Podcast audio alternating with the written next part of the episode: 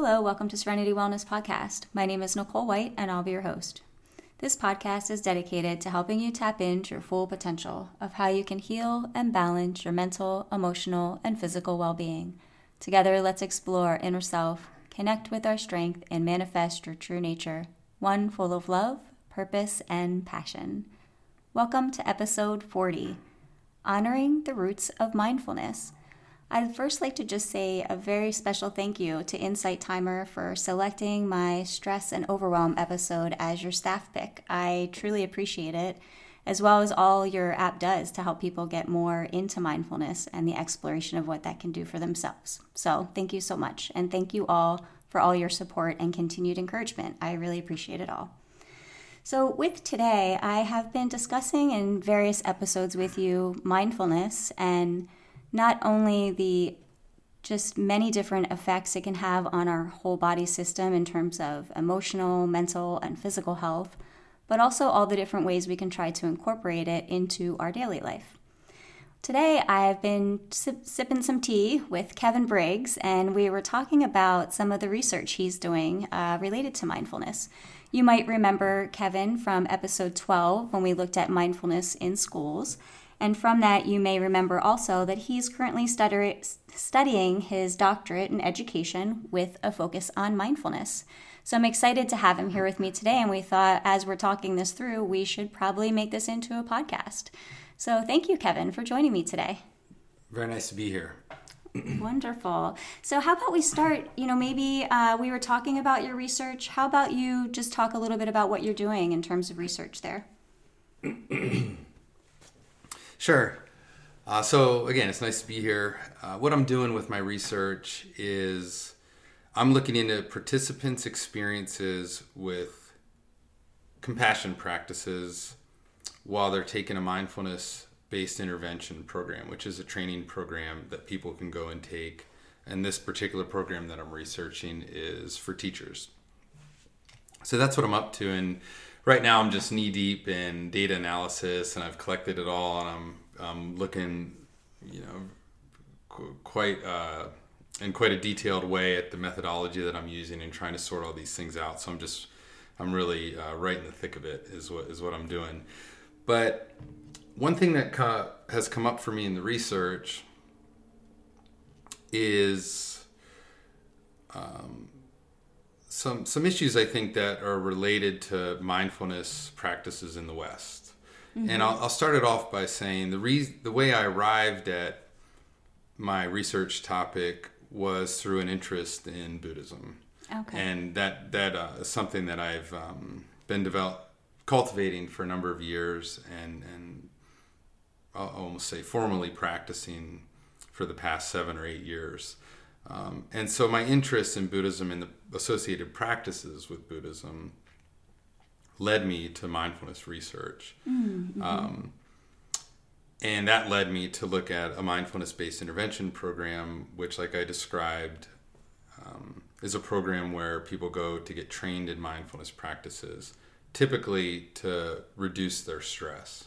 Okay, sure. And they're very valuable programs. I mean, and they have nothing but upside. They mm. are definitely effective. Um, you know, time and time again, in whatever research project is going on with those programs, it shows positive results, positive impacts on their stress, mm. and so it's a great testament to the efficacy of mindfulness practices. Right. But one thing that happens in those programs is um, they offer really um, just the practices. Mm. Um, and so it's not, it's quite common just to go to a mindfulness based intervention program for a week or so and get trained in breathing practices. You get guided through um, um walking meditation. Um, different types of relaxation techniques, even metta meditation and body scans, and all these different things. Mm-hmm. Um, and so so the people who are there getting trained are, are benefiting from those practices. But um, the thing that isn't included in those practices are the roots of the practices and it's by design. Um, it's to the point where the particular program that i'm looking at um, won't even use a gong to start um, a breathing session, and won't call a breathing session meditation because the gong and the word meditation tie it to a spiritual tradition, and if not a spiritual tradition, even more broadly, uh, a different culture from a different part of the world. Right. So taking out a whole component in the teaching. Yeah. And the reason why they're taking out that those components what what they'll say is because oh it'll detract from people won't be as interested if they think it has to do with this spirituality because some people don't want to go and be associated with a different kind of spirituality or, or even a different culture um, but what that really means is that it's less marketable and so this is uh, in one way of looking at it, it, it boils down to uh, being a financial issue because these programs are quite expensive to hire people in to, to come to come do. Right. Um, and my position on that as a as a practicing Buddhist, and, and I'm not firmly in the camp of any particular type of Buddhism. I certainly have my preferences, but um, as most uh, Westerners are who are maybe call themselves Buddhists, that's uh, I, I kind of take a synthesis of the practices, and in my particular case, uh, with an emphasis on Theravada Buddhism and the Pali Canon and the earliest complete teachings that we have. Um, and the practices in those mindfulness based intervention programs are practices detailed in the Pali Canon. And so, because of my uh, spiritual inclinations, I'm aware of that. And so, as I'm sitting here doing the research on this program and the way it's rolled out, um, it's definitely that they're leaving a component of it out, but I'd argue that they're leaving an essential component of the practices out because the practices emerged from a cultural tradition. Um, it wasn't like this group of people just decided that these practices would lower their blood pressure and de-stress them and have and help their rheumatoid arthritis and lower their blood sugar count for diabetes and all these things. It, It's it's not the case. It, it they arose concurrently, um, just like the rise of yoga uh, in in the ancient um, in the East. And um, so my contention is that the mindfulness based intervention training programs that are being rolled out um, lack something very important because they choose to not include the philosophical foundation of the mindfulness practices. And without that philosophical foundation, the practices themselves are ultimately kind of superficial because they also mean something beyond um, just lowering your heart rate. Sure. hmm And um, I mean, it's even to the point where they will intentionally, the designers will intentionally leave out any any um, of the philosophical foundation that the practices emerge from, but then later try to align the efficacy of the practices with a philosophical um, dissertation or, or what have you that somebody wrote in the 1980s from America, and so it's they're searching for a philosophy to tie it to, but it already had a philosophy, and so there's some irony in that. And so that's def- something that definitely strikes me. And then this summer, I was looking at an issue of Yoga Journal, um, and it was the May June 2019 issue. And in that issue, they had a special section on the roots of mindfulness. And in that special section, there were five um, Indian women, uh, women of Indian descent, I should say. They're primarily American, um, but they were women of Indian descent. They're, uh, if I'm not mistaken, each of their um, sets of parents were from India and immigrated to America. Um, and what they were talking all about was essentially the roots of yoga, um, akin to mindfulness practices, certainly, um, and what their experience is like as a person of India, Indian descent practicing yoga in the West. Because as as I'm sure you're aware, um, yoga was initially something offered for free Right. in India. And it was part of a spiritual tradition. And not only was it just kind of a spiritual tradition, but it was a very comprehensive cultural uh, component of the people there. And so, and of course, in the West, it's a billion dollar industry. Yes, it's now very much about the money. Right. In a lot of different facets. Right. And so what they describe, uh, and I won't go into detail about what they're they're each talking about because I would just encourage anyone to go get that copy of Yoga Journal. And and but the the cliff notes are they're essentially uh, talking about five things, and one is a cultural appropriation of yoga and what cultural appropriation is is literally the taking, marketing, and exotification of cultural practices from mm-hmm. historically oppressed populations, and that is something that is um, definitely true about India because when yoga started being extracted from India was during the British colonial rule, which officially lasted from started in 1858 and ended in the 1940s, but really started hundreds of years prior. And then some Indian people were deciding to first of all leave India, but then that's also when the practices were they had, were known about prior to that in the West, but that's um, part of what was going on there. And so mm-hmm. another was the language that is used in Western yoga classes, and so even getting down to words like getting into the etymology of what does the word namaste actually mean, right. and you know, why are we saying the word om and should we use Sanskrit words? And a lot of Western yoga studios don't and mm-hmm. won't use Sanskrit words.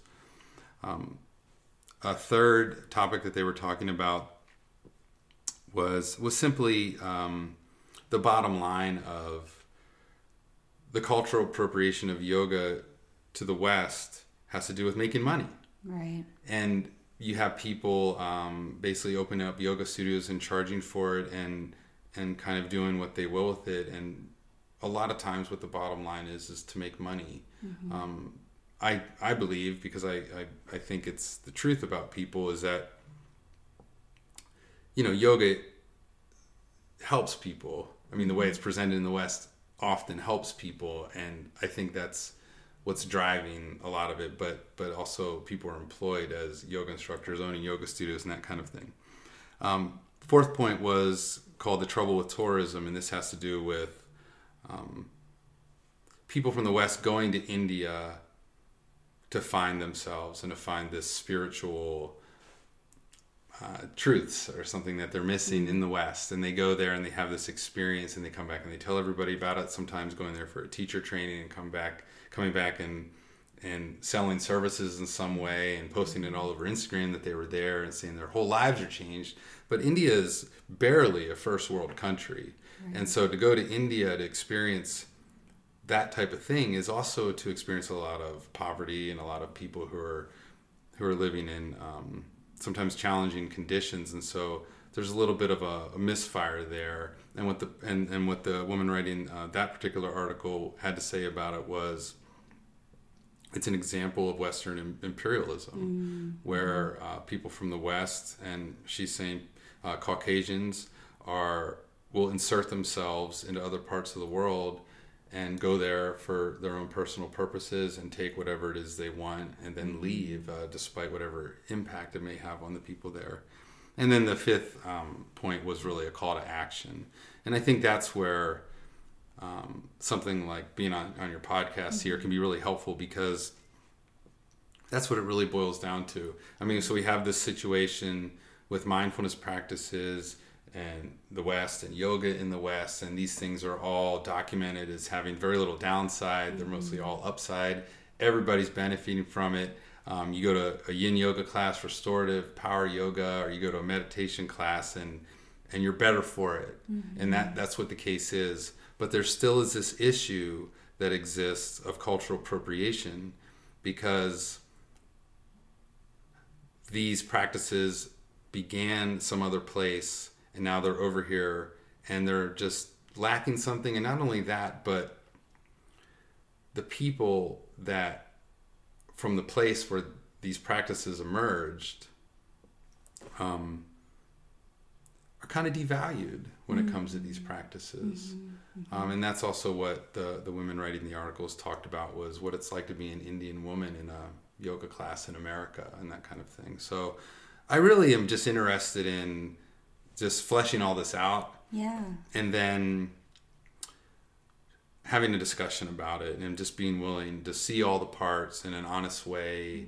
Um, this is a situation where a lot of similar to a lot of race relations in America, where um, it's important to see who the affected people are, and more often than not, the affected people are affected due to their race, mm-hmm. and so mm-hmm. it's important to see that because that's the place that those people are operating from, as well as us, in in, in, in a lot of ways of looking at it. Mm-hmm. And so, mm-hmm. really, I would just like to have a discussion about it and and just be willing to talk about this particular situation.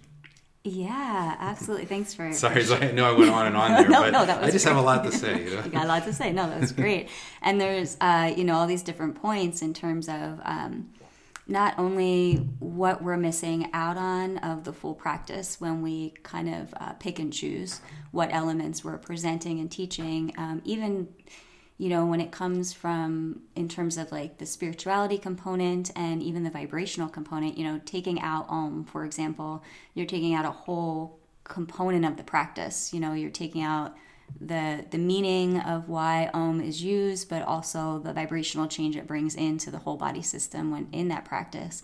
And then when we look at the issue of um, you know, kind of classism and uh, the monetary gain of this. I mean, as a business owner, I, I, people who know me personally know I struggle with that aspect. I would love to just offer everything for free, um, so I have a hard time often charging money for things. But um, it is this aspect of how do we balance uh, continuing to grow it here uh, and not make it about uh, the greed component that can sometimes come with the money aspect, and then additionally how it really creates more of um, you know only certain people can afford to be going to india for these trips.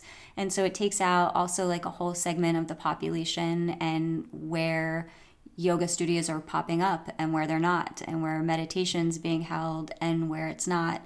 And so the expansion of that in aligned with you know, bringing in the full component of the history, uh, I think it's lacking in so many ways. And um, yeah, I mean, I guess I'll, I'll flip it back to you, mm-hmm. and because I, I there's so much to talk about, going on and on. But you know, just the summary of, of kind of all those different ways, mm-hmm. and like now, what do we do with it? Like, what happens from here as we're aware? Yeah, it's a complex issue, uh, I think, because on the one hand, I totally agree with what the the women who wrote those articles in, in Yoga Journal spoke about, and I think it also aligns with I'm sorry what they wrote about, and I think it also aligns with what I'm seeing in the research that I'm doing mm-hmm. and just the development of these programs.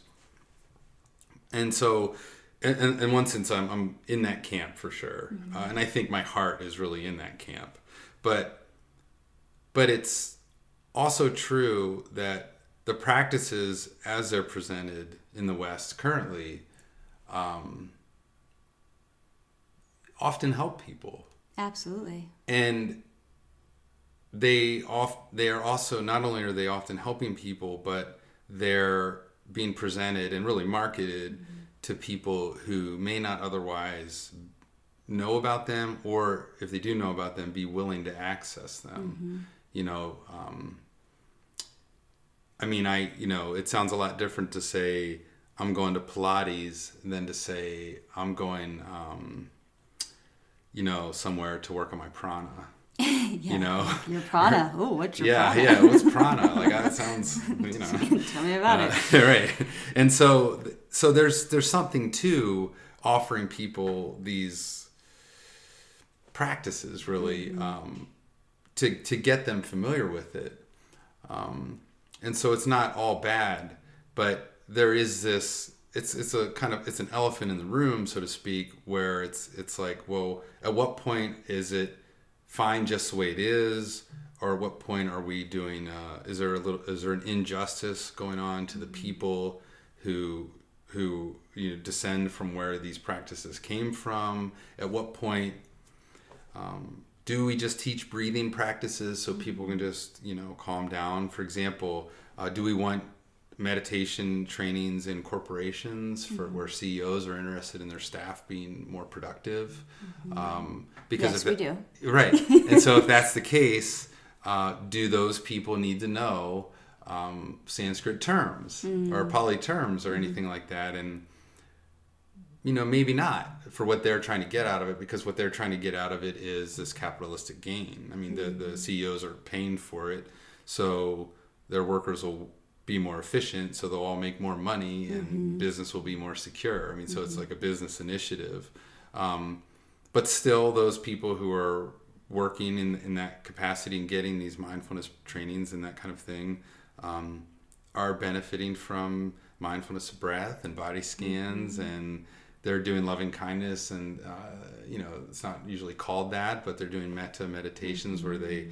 send love and kindness to themselves and then out to others um, you know and so the, the question is is how how when and, and, and maybe why do we try to sort of represent the roots of mindfulness so that we're doing what, what is, is likely the ethically responsible thing to do when we take something from from somebody and uh, and try to and try to give credit for it? And at what point um, are the practices more meaningful when they are somehow tied to the culture from which they emerged mm-hmm.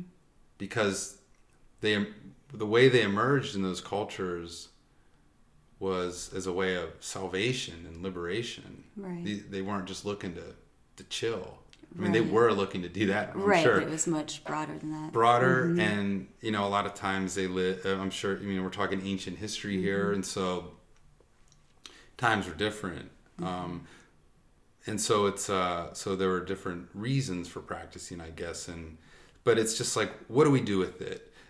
How do we bring in the roots and and and make and, and blend it with what we already have going on in the West and, and kind of satisfy all the parties? Um, I don't know. I think the question really has to do with uh, there has to be a talk about whether the roots of mindfulness are marketable or not. Yeah, and it's such a um, just an inter- interesting place that we're in right now in terms of it becoming more known. You know, mindfulness being almost like this buzzword, uh, mm. and you know. Um, how like you're saying like how do we determine what information to share with who and and how to even sequence it out so that we're having more open listening i guess mm-hmm. is, is, the best way to put it for me uh, you know i was asked to present at a psychiatric center on holistic health and healing and uh, i'm not anti-medication but um, my wellness center is more focused on natural healing through herbs body work breath work etc all these things we're talking about and then some.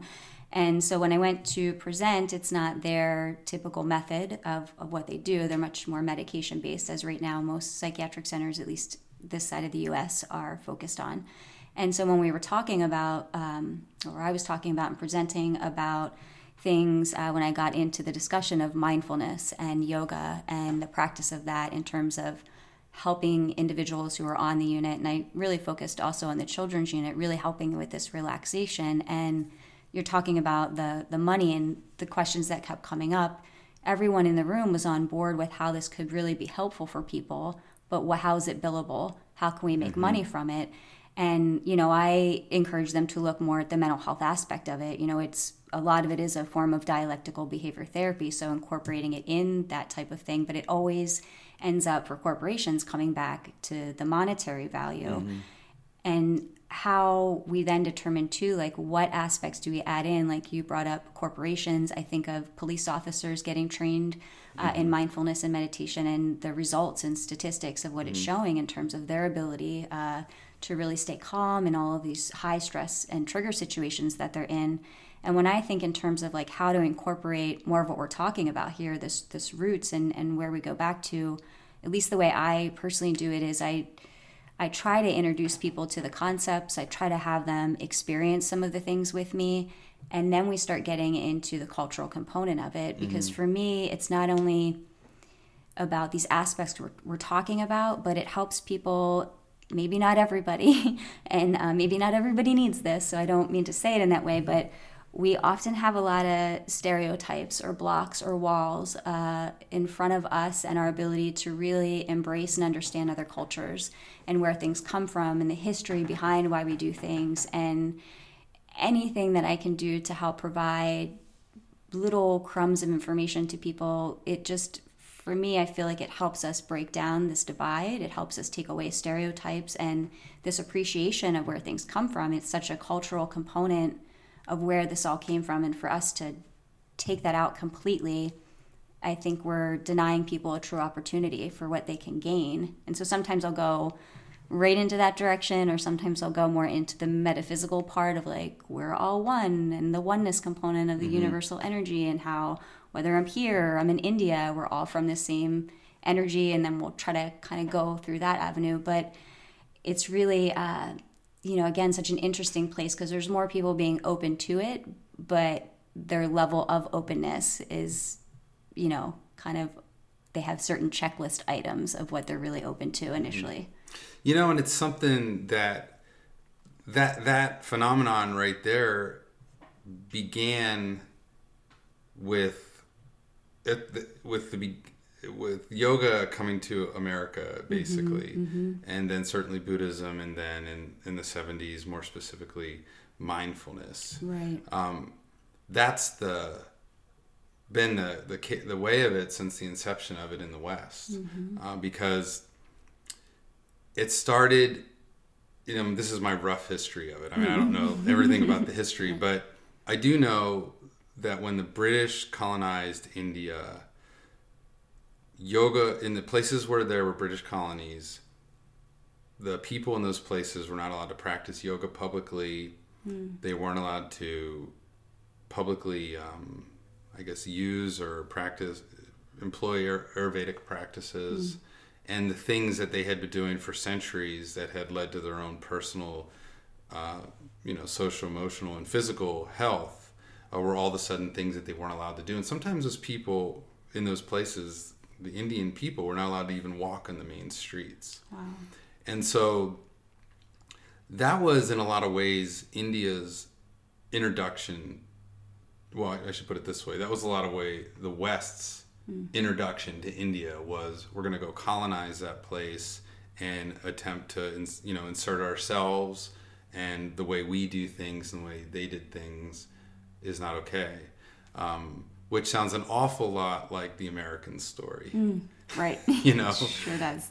and so there's there's a pattern. Mm-hmm. And so you have and, and I think it would be very helpful in this podcast, uh, in this time we have here, to to make sure we give voice to the fact mm-hmm. that when the the things that these women were writing about in the May June 2019 edition of Yoga Journal, um, there, there has parallels to to any culture around the world that is has been has had someone come in mm. push them aside and also take from them right. and so and it's it's the the bottom line definition of cultural appropriation and, and, and also take from them for gain mm-hmm. um, uh, it's what the slave trade was all about coming to america it's what um, what was going on essentially with the native americans in america mm-hmm. you know you need to get out of here but well, there's a couple things we want from you. You know, first of all, your land. Yeah.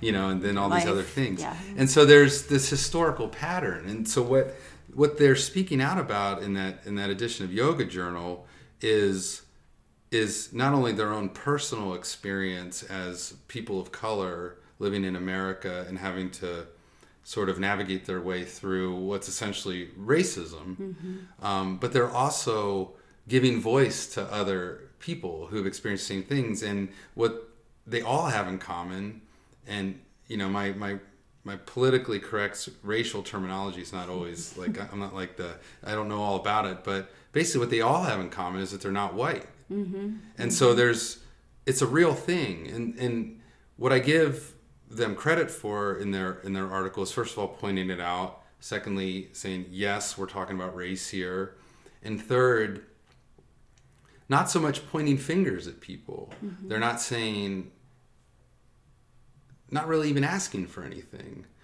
They're, what they're really going for is awareness um, and dialogue and representation and an acknowledgement of this thing because, you know, that this thing that they go into a studio and do for an hour, uh, yoga, has deeply significant um, implications for them. Um, and one of them in particular was a is a certified yoga teacher, and she describes not being selected to teach certain classes because her voice is too nasally and Indian and those types of things. Um, and it's not just that like that upsets her and that she's you know feeling a certain way about it, but it's confusing. Sure. And it's like, first of all, you know that's that's that's a you know pretty bigoted thing to say. But secondly, um, how did things get to be like this? You know, Right. we're we're talking yoga in my household growing up. Um, this was our spiritual tradition, you know, and now I'm at a, a gym or something, or I'm at some place where it's, and, and nonetheless talking about one aspect of yoga, one limb of yoga, asana practices, the physical practices, which, and of course, I'm sure all the listeners know, but um, there's eight limbs of yoga, and one of them has to do with movement. right. And so they start then, um, you know, if you actually go to um, some of their, and I'm, I'm, I've been avoiding using their names because I don't want to disrespect them because I don't necessarily know how to pronounce their names sometimes. But we have uh, the last person to to write an article was Susanna Barkataki. And she has a website that you can go check out. And on that website, she gives suggestions for how yoga studios or yoga teachers in particular can do things to incorporate the roots back into the practices and do so in a way that that are likely not to be too offensive. And one one way, of course, was to focus on other limbs of yoga. Um, so if we're doing asana practice for 45 minutes. Um, there can be a sitting uh, meditation practice at the end, which is um, which is really what the original intention of asana was anyway, was to set up the sitting meditation because it was really about meditation. right. And going and- within and really Yeah. connecting there. Mhm. And um, so it was, and then just kind of uh, encouraging these different aspects of yoga that everybody can get in tune with. And I think um, it's the same goes with mindfulness practices. Um, you know, one particular thing that I that I that I like to sort of talk about is that uh, they won't use the word meditation in mindfulness based interventions that are research based because it's too much of a loaded term. Right. um, and really um, that's it's an it's ironic because in these um, Western mindfulness based intervention programs, there's not even agreed upon definition of what meditation is, and the reason they haven't paid too much attention to it is because it's a loaded term, so they avoid the term, um, which seems kind of silly Right. because it's uh, first of all an English word, and it's not the translation for dhyana or, or whatever the, the Sanskrit term and Pali terms would be. It's its own term, and it also applies to things that don't even have anything to do with the East. Right. And you can be meditative or have a meditation, and uh, it's a word that exists with or without the ancient East. Yeah. But they won't use it because it's too closely connected. And the other thing is, is if you're going to have a metta meditation, a loving kindness meditation, um, loving kindness is not really the best term for that type of meditation. It's the English translation. Sometimes it's loving friendliness, sometimes it's loving kindness. And what it is is an attempt to make sense of what the original word was, which in Pali was metta. Right. And so I the so why not use the word? It's the word, and it it perfect it, it most effectively conceptualizes what the thing is that the people are going to sit there and do. Um, and the reason why not to do it is because it's this ancient, primarily well oral um, language that doesn't have a script that's associated with um, the Buddha, and really it's probably not the language that the Buddha spoke. Um, because the the Pali scriptures really all gelled a time after he was uh, no, passed away anyway, mm. and all the di- regional dialects and all the different languages back then with no uniformity and barely any writing. I mean, things were just it was like the wild west of Right. languages back then, and so who knows what he spoke?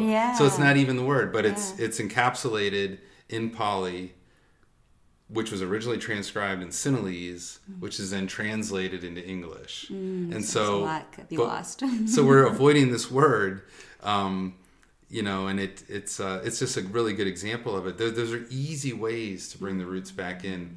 Nonetheless, um, I was going to say Oh. real quick as you're Oh, sorry. talking. No, no, no. As you're talking about uh, the use of the word um, in doing meditation coaching with people, I've noticed that two different things uh, can tend to come up there when I use the word meditation. Um, both of them creating almost like a block uh, for the individual moving forward in the practice. And the first is what you're talking about, the cultural kind of component that can come in at times, but often too, I notice we have. Uh, like a at least here in the U.S. I, I know we have listeners all over um, in a lot of different countries, which is awesome. But at least here in the U.S., I've noticed that um, at times when you use the word meditation, we have this stereotype of what it means, and people have a fear component or a I can't do that, and they're like, "What do you mean I can't meditate?" And I'm like, well, "What do you mean you can't meditate?" Well, I can't not have any thoughts, and so we automatically can go to that idea of meditation looks and is something very specific. So therefore, I cannot do it because I cannot do that.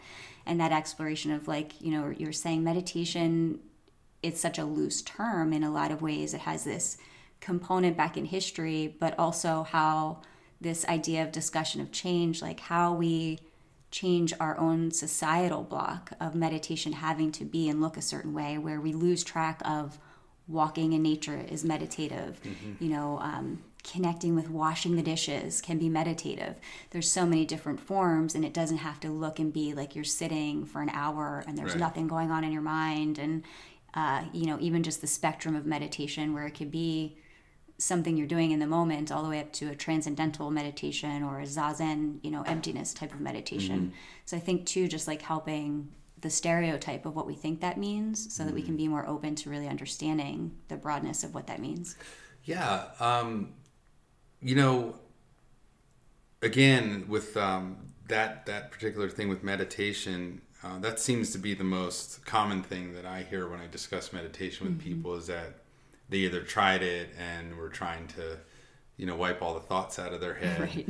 or that they um, didn't try it because they thought there was no possible way they could do that. Right exactly. And it's and so it, the real simple lesson on it is obvious i mean uh, you know i'm talking to you and, and everybody about this but the real simple answer to that is obviously like well that's not what you're that's not the goal to, Right. You're just your meditating. You're of your meditating. yeah, Yeah, you're already like doing if, it. you're, if and even if you try you're not going to wipe the thoughts out of your head and, Exactly. and the thing is is um there's just very well articulated uh, non-secularly delivered teachings on that Mm-hmm. that have ex- existed and been developed and evolved and seemingly infinitely varied for thousands of years about just that thing the monkey mind Mm-hmm. Yes. and what do we do with our brain and oh my gosh i close my eyes and i focus on my breath and i realize how you know wild i and crazy i am or whatever you know which i meditated this morning. And guess what? I think i'm a pretty good meditator and i sat there and I was like uh, what is wrong with me? I can't do this you know? And so i sat there and just came back to my breath over and over and over. Mm-hmm. And then when I finally opened my eyes, it felt good, and now here I am sitting here talking about it right now. Yeah. And so that's the thing. And mm-hmm. but but there there's just a well established tradition, and even being in um, the training that I'm researching this summer when I attended it, people would raise their hands, um, oftentimes new meditators, and uh, or mindfulness practitioners, and they would they would raise their hand and and ask. Um, you know, it doesn't seem like I can do this. I have a blockage, or I, you know, I, I'm trying to visualize someone who loved me and dwell on it, but I just can't because I don't know why. And what, what's your suggestion? And the truth of the matter is, is there's a long lineage and history and tradition of lots of different suggestions for what to do with that. Yes. And the mm-hmm. presenters certainly weren't going to talk about any of that. Mm-hmm. And so what they were presenting it from was this research based. Mm. Here's what here's what you can try to do with yourself, and ultimately, um, you know, quite honestly, some of those people were the are the participants in my study, and that that came up in some of the interviews, um, and they were it was a turnoff for them uh, because they were just like I was willing to do it, and I had this problem, and it seemed like nobody was willing to to help me with with what I was doing, and of course, my biased perception on that is like, well, that's you know, there's there's a lot you can do with that, and by the way, here's a couple books you could read, and here's a place you can go, and all this stuff. Uh, but the point is, is that this rich thousand year old history, whether we're talking yoga or mindfulness or anything, exists and is well developed from an experiential standpoint. Um, it's this sometimes oral tradition, sometimes voluminously written down tradition. The Buddhist uh, Pali Canon, most complete set of scriptures from early Buddha, the only complete set of scriptures from early Buddhism, 39 volumes in the original set. The Bible, the Christian Bible, is one volume compared to that. Wow. 39 volumes, and that was just the initially discovered, like, early set. And I think. Uh, by now there, there's like 49 or 50 volumes Mm-hmm. and so you could literally fill your whole wall with suggestions on what to do with your mind Mm-hmm. when it wanders in meditation It's a you lot know of information. and it's, it's a lot and that's just Mm-hmm. one tradition that has nothing to say about what's going on in china that has nothing to say about what's uh, the, the history of all the different varieties of yoga Yeah. and including the history that the buddha himself grew up in the sankhya tradition. Mm-hmm. um, it has nothing to say about jainism or any of these meditative traditions that people then practice including all the way up until today. And but we choose not to put it in just because people it'll be turn off or something. And so so i feel like the balance is somewhere between okay we want people to do this and okay capitalists you know you want to go make money on it. Um, and i'm talking about people who who's that seems to be the the primary bottom line. Um, but there's actually not only would it be respectful to include all this information that already exists from the from the ancient east but also seems like kind of a good idea. It might be our best information. Right. you know thousands of years of billions at least of people sorting through exactly the best ways to go about these practices. Right. um, and so that that's kind of you know I the more I talk about it the the kind of more I want to talk about it. But um, and and I want to also say that I think they're really well intentioned mindfulness um, teachers and yoga studios Mm-hmm. absolutely. and instructors and certainly like you're one of them I mean Oh, you're like leader of the pack. But it's it's um you know and so so there are people out there in the west you know doing uh, with a real with a really deep seated um, connection and understanding and even belief in the practices for what they are. And then are trying to present those to people and bridge that gap and give them as much as they can of the essence of the practice uh, while while not overwhelming people. Because I remember even I when I was um, just getting into Buddhism, mm-hmm. it took me a while to even think that meditation was something that I felt like doing, mm, uh, sure. because it was I was really into all the the psychological component of it and all the the logic involved in this whole philosophy. Mm-hmm. But every time I was I would be reading about meditation, it wasn't that I didn't think I could do it; it was just that I didn't want to. It was like a little too much for me or mm-hmm. something like that. So I would sort of label myself as a person who was could be like if I was coming to you for the first time, for example, there there are people like this out there who could be easily reached, mm, you know, sure. and and who'd be interested in in these in the depth of what's being offered. And I think more people have it in them than than than the corporate world gives them credit for, mm-hmm. and also that they give credit to themselves. So it's it's a matter of maybe mm-hmm. finding whatever however we can bridge that gap Yeah. um, and and I and I don't. It's like an ongoing discussion. I mean, I don't, you know, and it, can, it will hopefully involve lots of people. Yeah, and you know, I have such an appreciation for you know the research you're doing and how science is expanding so much more here because, um, you know, so my I think most of you know, but in case you're new, my primary role at Serenity is as a mental health therapist, and um, in that, for me, I have found that the more I can start incorporating science into some of this, the more open people are becoming to it, which then I feel like is opening up more space for what we've been talking about here today and um, kind of the buy in to starting to learn more about the history. Because whether it's a good bad doesn't really matter. Oftentimes for many people they have this like little part of their brain that is longing to see the science behind it for Yeah. that willingness and, and moving forward. So i think as more and more people like yourself and other aspects of science are looking at what mindfulness and meditation is doing for us, I think more and more people will also be open to some of this other stuff we're talking about in terms of where we can get back into incorporating some of this roots and where it came from.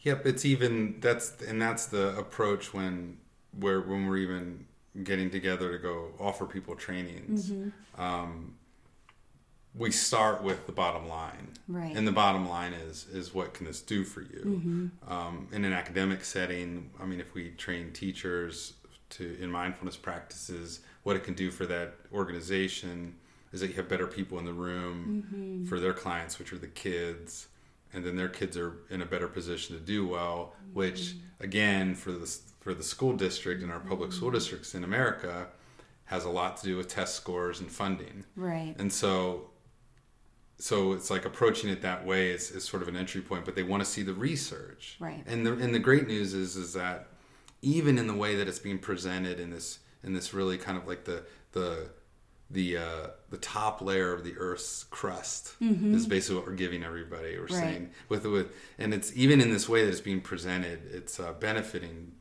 you know millions millions of people. Absolutely. And there's no documented downside. The only the, the only thing that's documented as as going sort of um, resulting in a negative experience for people in mindfulness based interventions is that sometimes they go to the trainings and at the end of the week they definitely have their heart rate lowered and all these mm-hmm. different physical things going on but they're depressed right and the reason is is because you step out of your life in our in, mm-hmm. in the way of, of, of our culture with um, all the distractions and all the things that we can keep us mm-hmm. from focusing on ourselves and then you step into a retreat setting mm-hmm. and all of a mm-hmm. sudden you're focusing on yourself right and so the people report uh, there there are some uh, negative reports from people because they're um, you know first of all not used to doing that and secondly they aren't used to looking at the thing the sources of their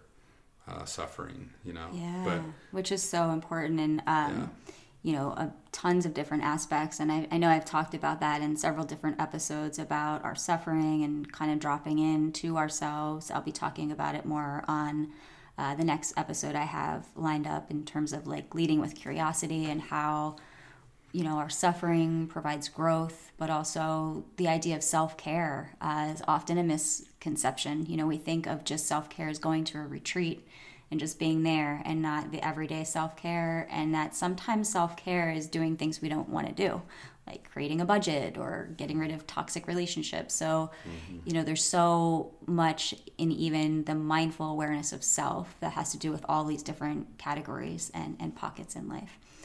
So again, you know, I, I thank you uh, for being on the podcast and sharing all this information and all the research that you're doing. And as you said, it's kind of like an ongoing discussion. And, um, you know, hopefully this gave some listeners some ideas themselves of how they might start to incorporate some of this understanding into the things that you're doing. Um, if you're in the area of practice in teaching others, but also in terms of self and how you might be able to start exploring some of this I will try to add some uh, resources in the session notes as well uh, for you to start exploring some of what we're talking about here. But are there other aspects or other ideas that you want to share with us today? And also making sure that you share with listeners how they can get in touch with you. Um, I think I, uh, first and foremost, I just want to say that I love the podcast and Thanks, I love Serenity. I go to Serenity and I do yoga there. I've done, I've had been the recipient, I suppose, or uh, whatnot of Reiki mm, there, yes, and yes. Um, I'm. Uh, it's just a great thing in our community. Thank and, you, Kevin. Uh, right from the heart of uh, what this is all about, in my opinion. Um, so that that's all.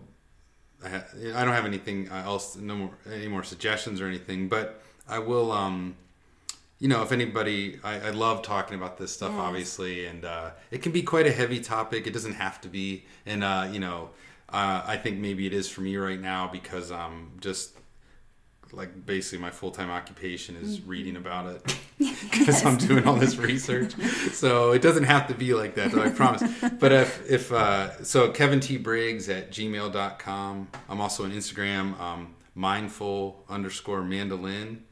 Because um, he's a very talented mandolin player, also. and thank you. And then uh, also, I'm on Facebook as Kevin Briggs. But uh, but really, um, you know, I, if anybody, I'd love to hear from people on email, and uh, I'm certainly um, looking for looking into this as much as possible, kind of thing. So excellent. Thanks again, Kevin, and. Um, I know mostly the place that people leave feedback is through Insight Timer through my episodes. And with that, again, I know that there's uh, listeners all over the US, but also I think it's like 33 or 35 other countries right now. So if you have a moment to give us some of your feedback on there, uh, I would love to hear about some insight from people in other countries or across the US if you're finding the same thing, or maybe you have some ideas too of how we can start to get rooted back into where mindfulness came from so we can have a full picture of healing. So, thank you, everybody. Thank you again, Kevin, for joining us today. And uh, you have some information there on how to reach Kevin. I'll put that in the notes as well. And you're welcome to check us out online at serenitywellnesscenter.com as well as Instagram and Facebook to see what we have happening. Thanks as always, and I'll talk to you soon.